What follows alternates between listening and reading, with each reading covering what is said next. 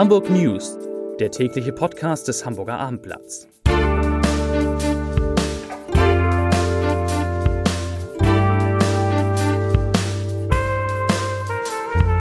Herzlich willkommen. Mein Name ist Lars Heider und ich habe heute zwei Brüder zu Gast, die Oliver Kahn nach Hamburg holen wollen.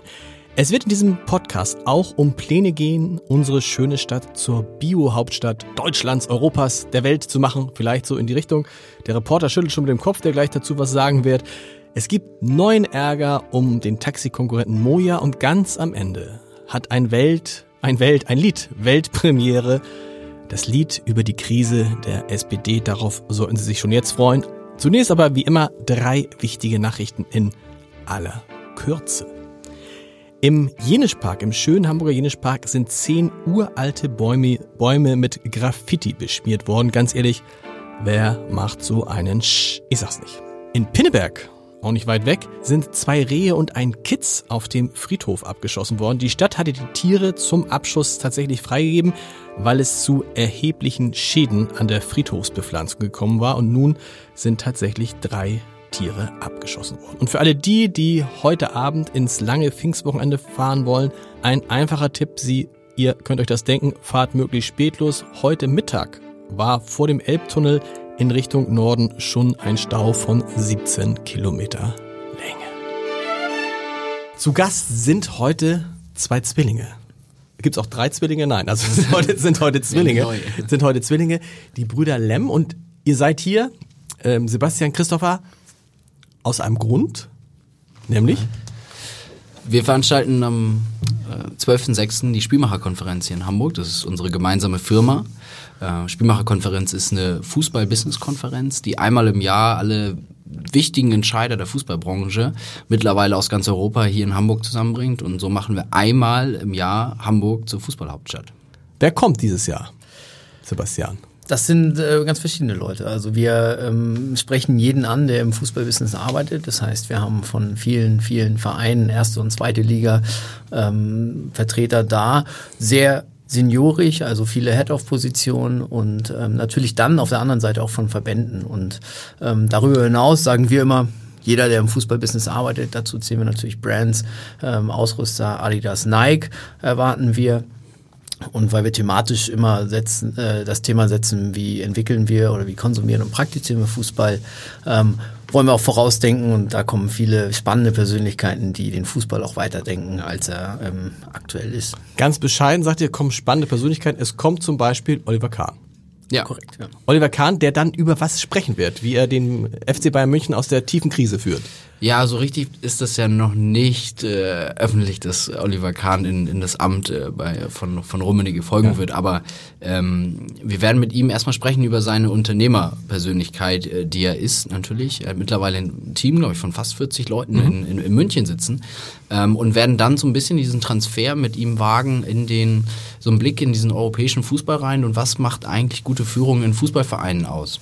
Und ähm, es könnte eventuell passieren, dass wir das Thema Bayern München natürlich in dem Zusammenhang anschneiden. Dass man streift. Ja. Die entscheidende Frage ist aber tatsächlich für Fußballfans, zu denen ich mich auch zähle, wohin entwickelt sich der Fußball? Also die Angst der, der, der, der Fußballfans ist ja groß vor solchen Sachen wie Super League, äh, wie kommerziell wird der Fußball, brauchen die irgendwann die Fans überhaupt noch? Was ist da so eure Prognose? Willst du ich? Ja, ich kann gern. Also ähm, so richtig ähm, kann man das natürlich nicht sagen. Also was, was ich auf jeden Fall sagen kann, ist, dass die Branche sich sehr, sehr schnell dreht und wandelt und wir viel Speed in dem Markt haben. Das heißt, es entdecken auch andere Industrien gerade die Attraktivität der Plattform Fußball. Ähm, wie sich das dann im Detail ändert, ähm, schwierig. Und das hängt natürlich auch drauf, äh, davon ab, was man sich anschaut. Ähm, ich glaube und, und würde mir auch wünschen, dass Fußball im Kern so bleibt, wie es ist. Ähm, Aber ist das realistisch? Ich dass Fußball im Kern so bleibt, wie es ist, mit all den Möglichkeiten, die, die gerade die Digitalisierung ja. ja. bietet. Wir müssen sagen, wir haben da unterschiedliche, unterschiedliche Perspektiven. Basti okay. ist eher so, der sagt, okay, ich hätte gern die Fußballkultur so als Nukleus, wie sie aktuell besteht. Und meine Hypothese ist eher, glaube, die Kommerzialisierung, ähm, wo Digitalisierung sicherlich ein, einer der wesentlichen Treiber ist, können wir im Grunde genommen nicht mehr aufhalten. Ähm, ich glaube, dass wir solche Geschichten wie die Super League und neue Formate auch nicht aufhalten können. Ähm, und am Ende wird im für mich einfach nur die Frage relevant, wie gehen wir mit den Fans vorne raus um? Also wie schaffen wir das, die Fans in einem Loop zu halten, damit die im, im, im Prozess nicht verloren gehen und nach wie vor Fans bleiben und sich nicht abwenden. Und wie schaffen wir das? Zweite Liga spielen ist, ein gutes, ist eine Ja, gute ja. Methode. Da Ich ist die glaube- Kommer- Kommerzialisierung nicht ganz so ausgeprägt. Ähm, Da tun wir in Hamburg alles für. Ja. Ich habe tatsächlich immer ein bisschen die Fanbrille auf und ähm, ähm, schaue auch aus der Fanperspektive auf den Fußball und deswegen sage ich also so englische dritte Liga, das ist für mich so Fußball Okay. im Kern, finde ich super. Ähm, wie verlieren wir den Fan nicht? Ich glaube, es ist ein Stück weit äh, die Aufgabe der Vereine und ähm, da ist es für, aus unserer Perspektive sinnvoll, einfach äh, sich den ähm, Instrumenten zu bedienen, die man aktuell hat und ähm, auch die im Sinne der Digitalisierung einem zur Verfügung gestellt werden als Verein. Das heißt, ähm, wo organisiert sich der Fan, wo bringt, verbringt der Fan äh, seine Zeit, wie, wie ist das Mediennutzungsverhalten vom Fan und ähm, da präsent zu sein und einfach irgendwie die Klaviatur ähm, als Verein zu spielen, ähm, wo sich der Fan aufhält, das ist, glaube ich, ganz entscheidend. Ähm, und das ist entscheidend, um einfach äh, den Fan nicht auf der Reise äh, zu verlieren und zu sagen, okay, ähm, ähm, der Fan an sich ist uns gar nicht mehr wichtig, sondern wir gehen äh, voll auf Kommerzialisierung. Gibt es da einen Verein, wo ihr sagen würdet, der macht das vorbildlich? Also der ist einerseits sportlich erfolgreich, der ist kommerziell erfolgreich, aber der hat auch eine tiefe Bindung zu seinen Fans? Ich würde, wenn du mich so fragst, würde ich immer spontan antworten, Borussia Dortmund macht Ja. das sehr gut. Ähm, also finde ich, gestern haben sie Julian Brandt präsentiert mit einem coolen Video, sehr, sehr, sehr, sehr, ein bisschen lustig inszeniert. Das sind Sachen, glaube ich, die, die gefallen den Fans dort vor Ort. Und ich weiß aus den Gesprächen mit den Verantwortlichen vor Ort, dass die sehr, sehr aktiv den Dialog in die Fanszene auch reinsuchen. Ähm, das bedeutet, wenn, wie, wenn sie, ich sag mal, Vermarktungsreisen in die USA oder ähnliches planen, dann ist dort immer ein ähm, erweiterter Abstimmungskreis eben auch zu den Fans gegeben. Ähm, das, das ist, glaube ich, schon, also vorbildlich könnte man, könnte man vielleicht schon sagen, ja. Vielen Dank erstmal für den Besuch. Ihr kommt nochmal wieder, wenn die Spielmacherkonferenz kurz bevorsteht. Würde ich mich Gern. sehr freuen. Gern Oliver K. mitbringen. Ich habe zwei liebe Kollegen zu Gast. Der erste ist Andreas Dai. Das war der, der vorhin, als ich gesagt habe, Hamburg soll die Bio-Hauptstadt Deutschlands, Europas und der Welt werden, so leicht mit dem Kopf geschüttelt hat. Ich dachte, auf dem Weg sind wir. Jetzt, Andreas? Nein.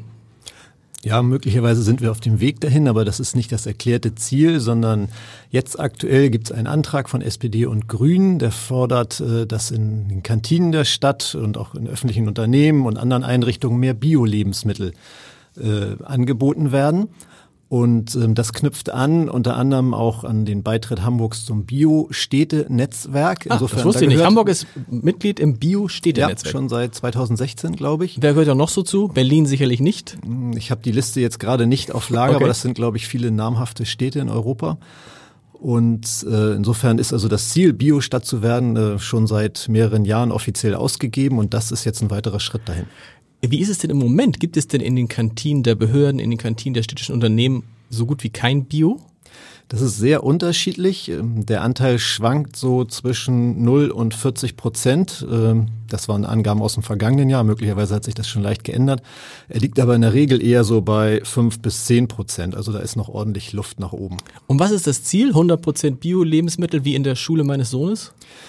Dazu machen SPD und Grüne keine Angaben. Sie sagen nur, sie möchten den Anteil schrittweise steigern und sagen auch, man kann auch erstmal mit einer Produktgruppe anfangen, also etwa zum Beispiel nur Bio-Kartoffeln anbieten oder, Bio-Currywürste, das ist ja das äh, beliebteste Kantin. oder so. Ja. Und dann gibt es dazu noch, das passt ja zusammen, dass man möglichst setzt auf regionale Lebensmittel. ja.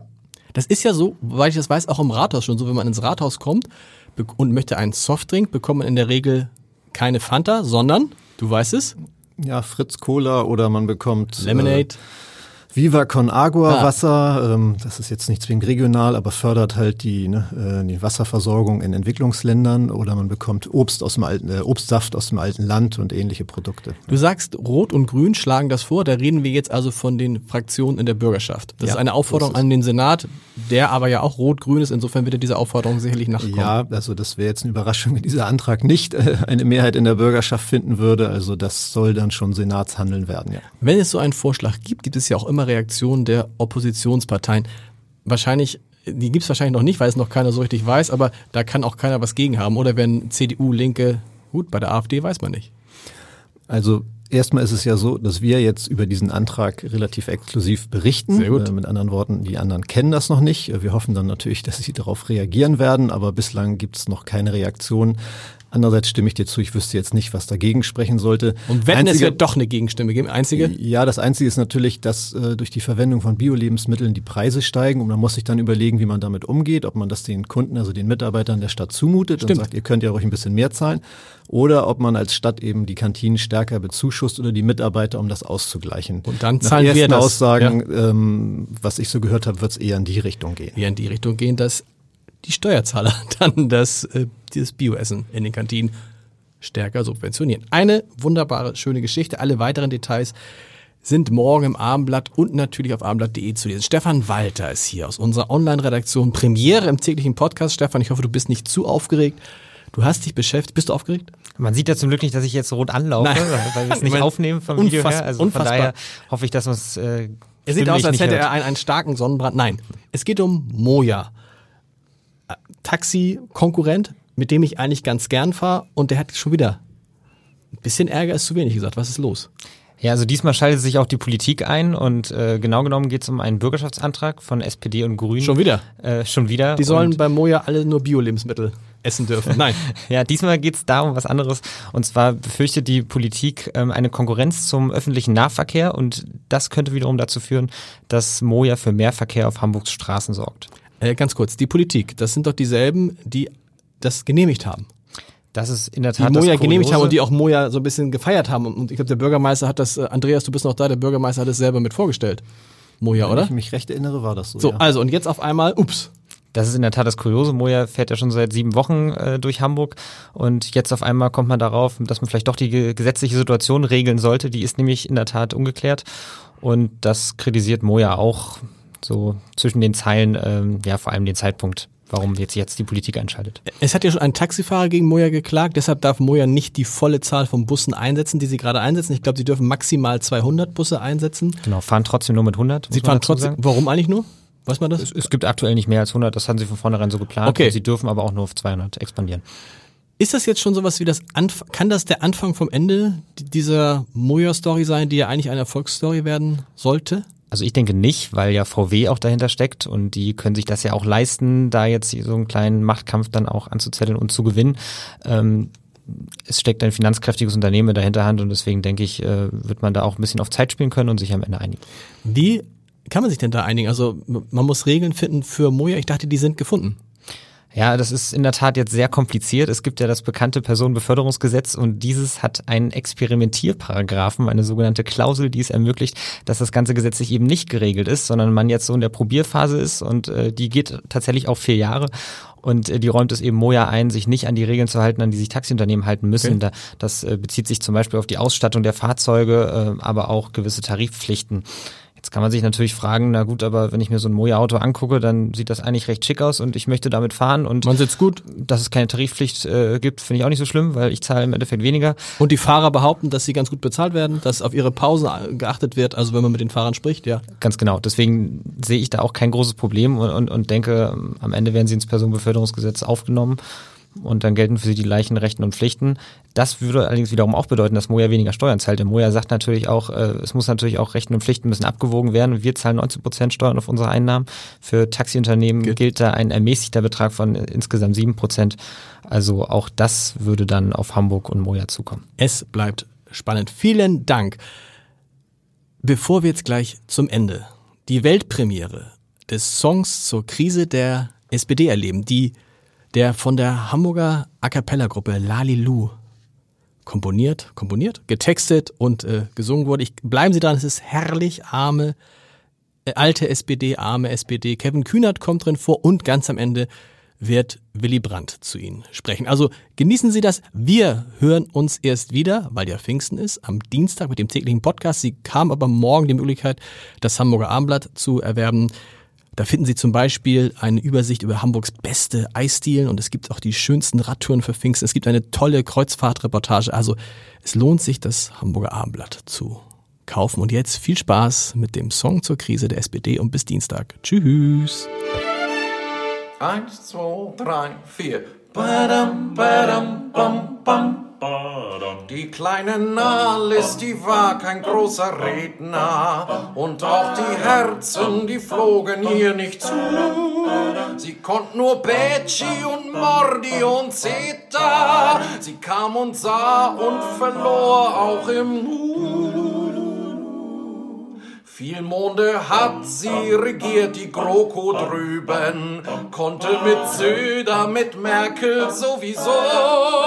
Jetzt ist ihr nichts mehr geblieben. Sie packte ein und floh. Alte SPD, arme SPD, denke nicht mehr an die Zeiten, wo du Humptata ins Kanzleramt sogar konntest Seit an Seite schreiten. 30 ist passé, 20 sag Adieu, 10 Prozent du gingst in Fransen, doch die Hoffnung stirbt meist, wenn sie nur noch Kevin heißt. Wo ist der Willy Brandt hin? Also, ich muss jetzt mal lullern gehen.